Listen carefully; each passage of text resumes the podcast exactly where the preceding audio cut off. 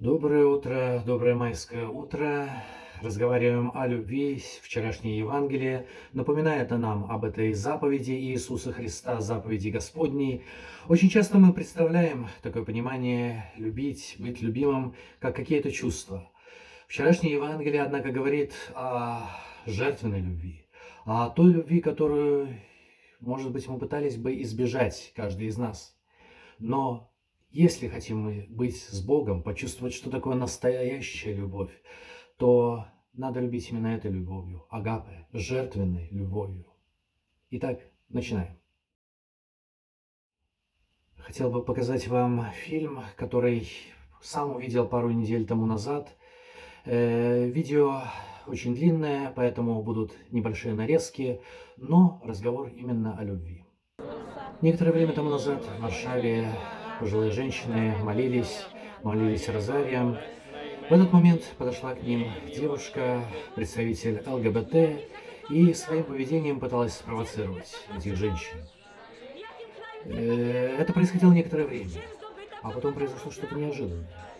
Одна из женщин, пожилых женщин, этих бабушек, подошла к этой девушке и, плача, наклонилась, стала на колени и поцеловала ей ботинки. Девушка была ошарашена. Попыталась поднять эту женщину, попыталась утешить ее, не знала, что делать. Завязался диалог, который закончился достаточно хорошо.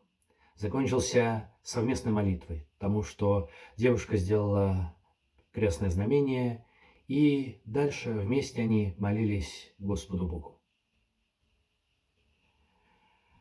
Многие, кто смотрел это видео, были шокированы. Наверное, я тоже э, был очень шокирован, потому что задумался, как бы я поступил в этой ситуации. Ведь мы привыкли к тому, как Иисус Христос умывает ноги своим ученикам в Великий Четверг, но это его друзья. А как быть к человеку, который плохо к тебе относится? Неужели нужно делать то же самое? Вот такой пример. Пример этого фильма, пример этой пожилой женщины, пример нам всем. Поступила по-христиански. Если не ставить себе цель сманипулировать этой девушкой, а просто поступать именно по заповедям Иисуса Христа, то это очень трудно. Очень трудно любить другого человека, любить другого человека, особенно если он недоброжелателен ко мне. Давайте поразмышляем, насколько и как далеко я могу пойти в этой любви, чтобы дать всем понять, что я являюсь учеником Иисуса Христа.